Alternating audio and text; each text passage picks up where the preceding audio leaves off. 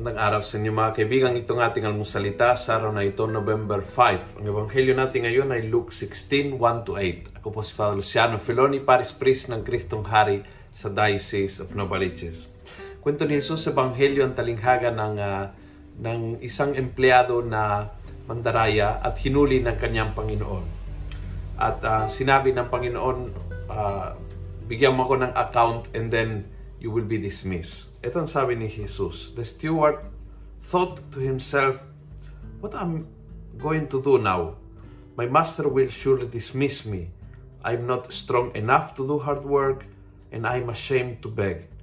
Ah, I know what I will do. I must make sure that when I am dismissed, there will be some people to welcome me into their house. And then nag-isip siya ng plano. Yung nagustuhan ko is gumawa ka ng paraan. Don't give up.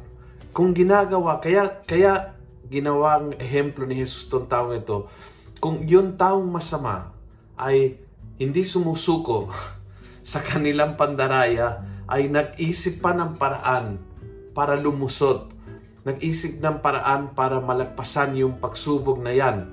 Bunga ng kanilang pagdaraya. Kung yung tao magdaraya ay gumagawa ng paraan huwag kang sumuko. Ikaw na gumagawa ng mabuti, huwag kang sumuko agad kapag may pagsubok o problema na na-encounter mo sa daan.